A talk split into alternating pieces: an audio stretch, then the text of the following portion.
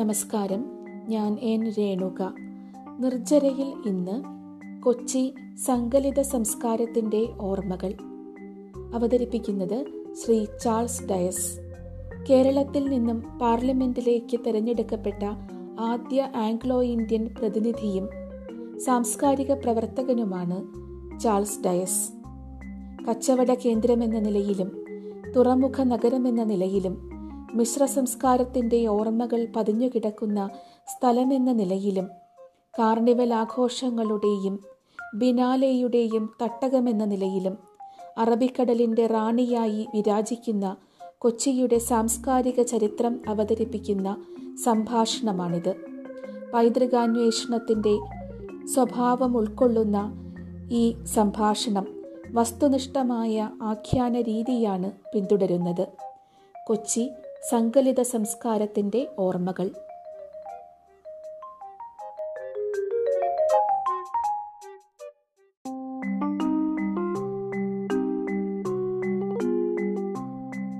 കൊച്ചിയുടെ ചരിത്ര പശ്ചാത്തലത്തെ സംബന്ധിച്ച് കേരളോൽപ്പത്തിയിലും കേരള മഹാത്മ്യത്തിലും പെരുമ്പടപ്പ് ഗ്രന്ഥാവലിയിലും നമുക്ക് കാണുവാൻ സാധിക്കും.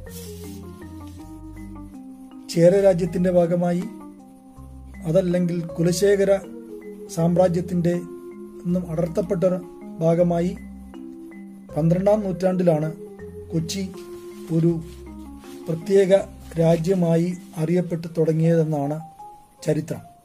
മറ്റൊരു പ്രത്യേകത കൊച്ചിക്കുണ്ടായി ഉള്ളത് സുഗന്ധവ്യഞ്ജനങ്ങളുടെ കച്ചവടവുമായി ബന്ധപ്പെട്ടാണ് കൊച്ചി അറിയപ്പെട്ടിരുന്നത്.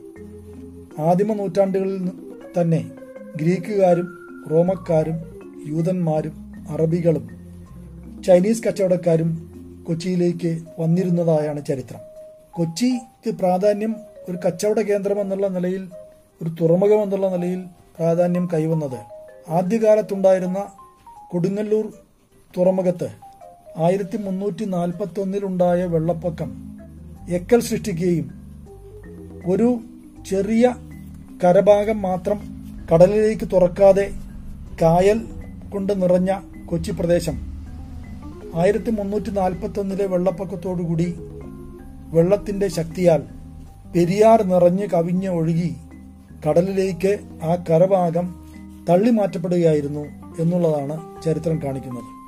ഈ ആയിരത്തി മുന്നൂറ്റി നാൽപ്പത്തി ഒന്നിലെ വെള്ളപ്പൊക്കമാണ് കൊച്ചി തുറമുഖത്തിന്റെ ഉത്ഭവത്തിന് വഴിതെളിച്ചത്. അന്ന് കൊച്ചാഴി എന്ന് വിളിക്കപ്പെട്ടിരുന്ന കൊച്ചി പ്രദേശം പിന്നീട് കൊച്ചിയായി അറിയപ്പെട്ടു. ചൈനീസ് സഞ്ചാരി മാഹുവാൻ പതിനഞ്ചാം നൂറ്റാണ്ടിൽ കൊച്ചി സന്ദർശിച്ചതായിട്ട് പറയുന്നു. ഇറ്റാലിയൻ യാത്രികനായ നിക്കോള കോന്തി ആയിരത്തി നാനൂറ്റി നാൽപ്പത്ത് ആയിരത്തി നാനൂറ്റി നാൽപ്പതിൽ കൊച്ചി സന്ദർശിച്ചതായിട്ടും കാണുന്നു. കൊച്ചിയുടെ എഴുതപ്പെടുന്ന ചരിത്രം അല്ലെ വ്യക്തമായ ചരിത്രം നമുക്ക് കാണുവാൻ സാധിക്കുന്നത് പോർച്ചുഗീസ് നാവികനായ പെദ്രു അൽവാരസ് കബ്രാൾ ആയിരത്തി അഞ്ഞൂറ്റി ആയിരത്തി അഞ്ഞൂറിൽ കൊച്ചിയിൽ നങ്കൂരമിട്ടപ്പോഴാണ്. ഈ സാധ്യത. ഇതിനു മുമ്പ് തന്നെ വാസ്കോഡിയാമ ആയിരത്തി നാനൂറ്റി തൊണ്ണൂറ്റെട്ടിൽ കോഴിക്കോട് വന്നെങ്കിലും അദ്ദേഹത്തിന്റെ അന്നത്തെ വരവിൽ കൊച്ചിയിൽ വന്നിരുന്നില്ല. ആയിരത്തി അഞ്ഞൂറിലെ പെദ്രോ അൽവാരസിന്റെ വരവാണ് പോർച്ചുഗീസുകാർക്ക് കൊച്ചിയിലേക്കുള്ള വഴി തുറന്നത്. ഇതിനെ തുടർന്ന് ആറുമാസത്തിലൊരിക്കലെങ്കിലും പോർച്ചുഗലിൽ നിന്നും വന്ന കപ്പലുകൾ കൊച്ചിയുമായി കച്ചവട ബന്ധം സ്ഥാപിക്കുകയും ആയിരത്തി അഞ്ഞൂറ്റി മൂന്നിൽ കൊച്ചി രാജാവിന്റെ പക്കൽ നിന്നും പോർച്ചുഗീസുകാർക്ക് ഒരു കോട്ട കെട്ടുവാൻ. ഫോർട്ട് ഇമ്മാനുവൽ രാജാവിന്റെ പേരിലൊരു അന്നത്തെ പോർച്ചുഗീസ് രാജാവിന്റെ പേരിലൊരു കോട്ട കെട്ടുവാനുള്ള അനുമതി ലഭിക്കുകയും ചെയ്തു. ഈ ആയിരത്തി അഞ്ഞൂറ്റി മൂന്നിൽ തന്നെയാണ് പ്രസിദ്ധമായ കൊച്ചി സാമൂതിരി യുദ്ധം നടന്നത്. സാമൂതിരിയുടെ രാജ്യവുമായി തട്ടി നോക്കുമ്പോൾ കൊച്ചി സാമൂതിരിയുടെ ഒരു ആശ്രിതനായി കഴിഞ്ഞ ആ കാലഘട്ടത്തിൽ നിന്നും പോർച്ചുഗീസുകാർ സാമൂതിരിയെ നേരിട്ട് പരാജയപ്പെടുത്തുക വഴി കൊച്ചി രാജാവിന് പോർച്ചുഗീസുകാരിൽ വിശ്വാസമുണ്ടാകുകയും അവരെ തന്റെ സംരക്ഷകരായി കൊച്ചി രാജാവ് കരുതുകയും ചെയ്തു. തുടർന്ന് കൊച്ചി തുറമുഖം വഴി ഉണ്ടായ സുഗന്ധവ്യഞ്ജന കയറ്റുമതിയിലൂടെ കൊച്ചി രാജ്യത്തിന് ലഭിച്ച കപ്പം ചുങ്കം. അത് നല്ലൊരു വരുമാന മാർഗമായി കൊച്ചി രാജ്യം ശക്തിപ്പെടുന്നതായിട്ടാണ് പിന്നീട് നമ്മൾ ചരിത്രത്തിൽ കാണുന്നത്. കൊച്ചി നഗരത്തിൽ പോർച്ചുഗീസുകാർ താമസമർപ്പിക്കുകയും തദ്ദേശീയരായ സ്ത്രീകളെ വിവാഹം ചെയ്ത് താമസമാക്കുകയും ചെയ്തതോടുകൂടി സുഗന്ധവ്യഞ്ജനങ്ങളുടെ കച്ചവടം അഭിവൃദ്ധിപ്പെടുകയും കൊച്ചി രാജ്യത്തിന്റെ വരുമാനം കൂടുതൽ വർദ്ധിക്കുകയും ചെയ്തു. കൊച്ചി നഗരത്തിൽ നിരവധി സ്ഥാപനങ്ങളുണ്ടായി.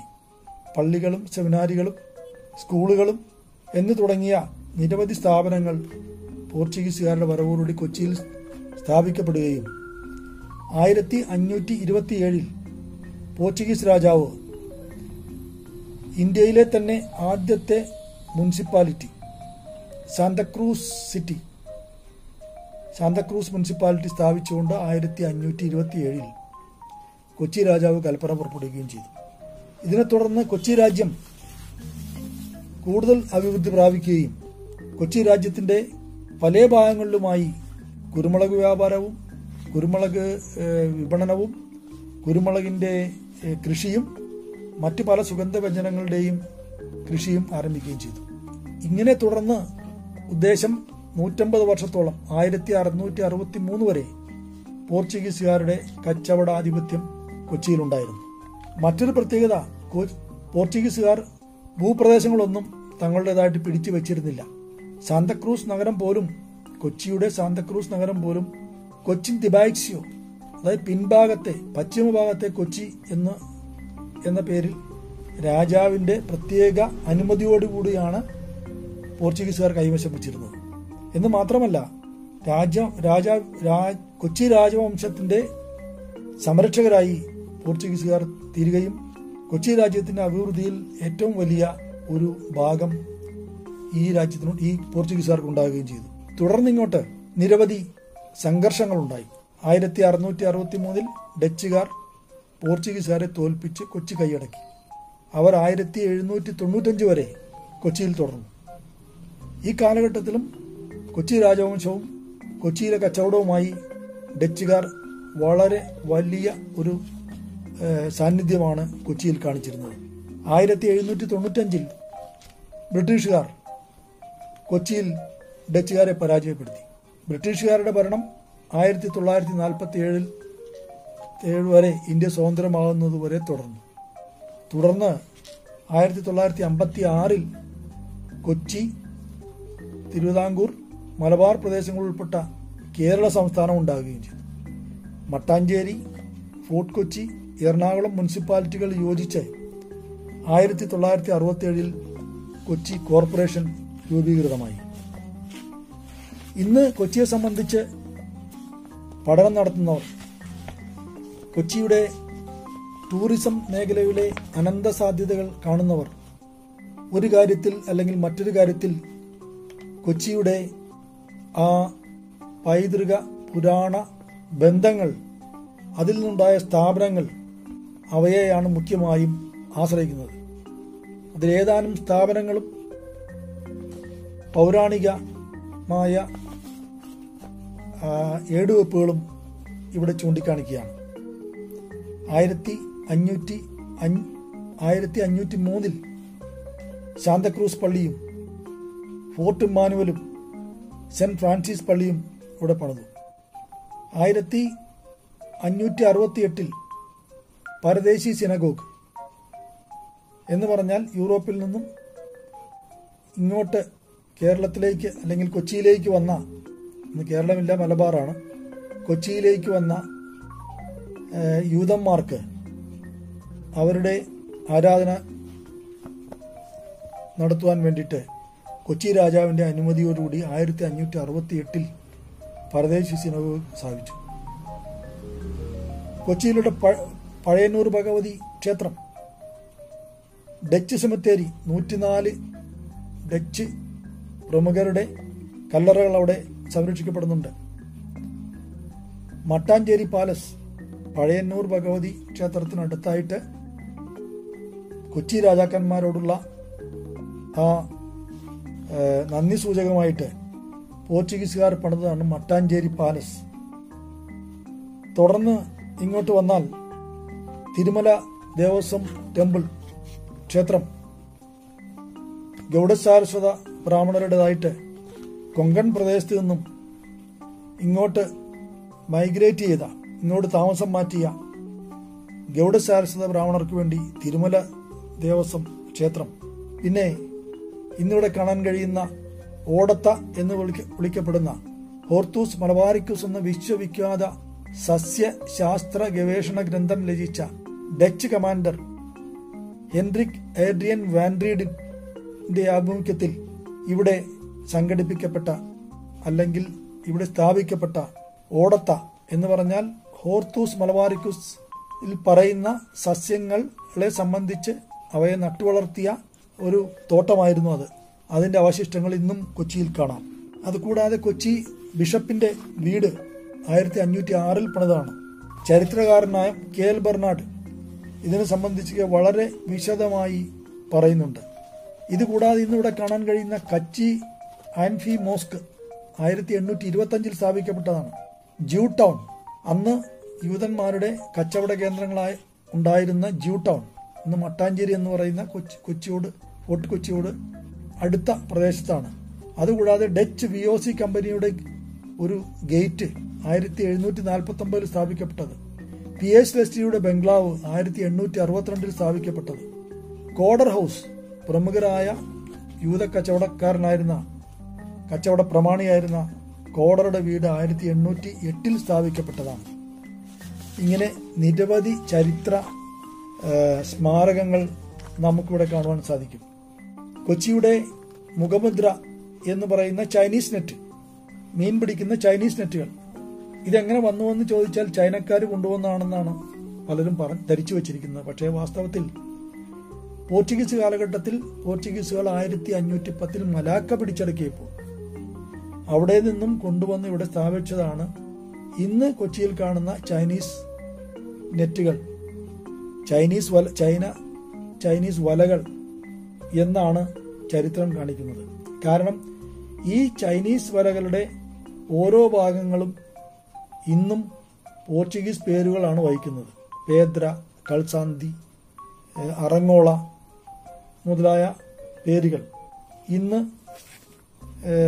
ഇന്നും ഈ ചൈനീസ് വരകൾക്ക് പോർച്ചുഗീസ് പേരുകളാണുള്ളത്. അങ്ങനെ എന്തുകൊണ്ടും കൊച്ചിയുടെ ചരിത്രം വളരെയധികം രസകരമാണ്. നിരവധി മതവിഭാഗങ്ങൾ ഇവിടെ വന്ന് താമസമുറപ്പിക്കുകയും ഗുജറാത്തികൾ അവരുടെ ക്ഷേത്രവും അവിടെയുണ്ട് കൊച്ചിയിലുണ്ട്.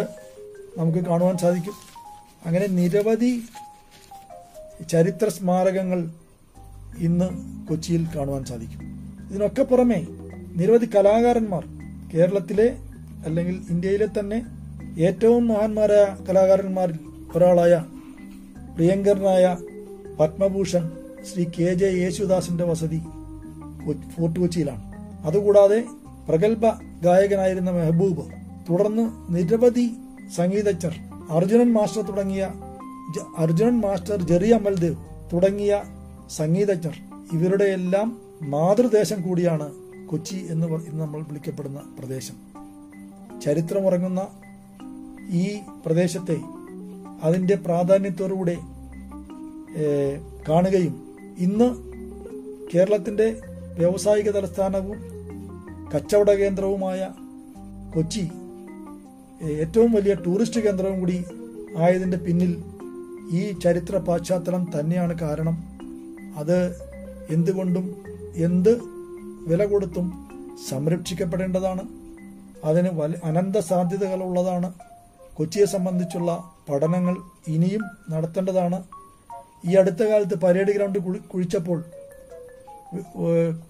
കേബിൾ ഇടാൻ വേണ്ടി കുഴിച്ചപ്പോൾ അവിടെ ഫോർട്ട് ഇമ്മാനുവലിന്റെ ഇമ്മാനുവൽ കോട്ടയുടെ അവശിഷ്ടങ്ങൾ അവിടെ വരെ കണ്ടതായിട്ടാണ് അന്ന് ഈ- കുഴിച്ച് കുഴിയെടുത്ത ആളുകൾ കണ്ടത്.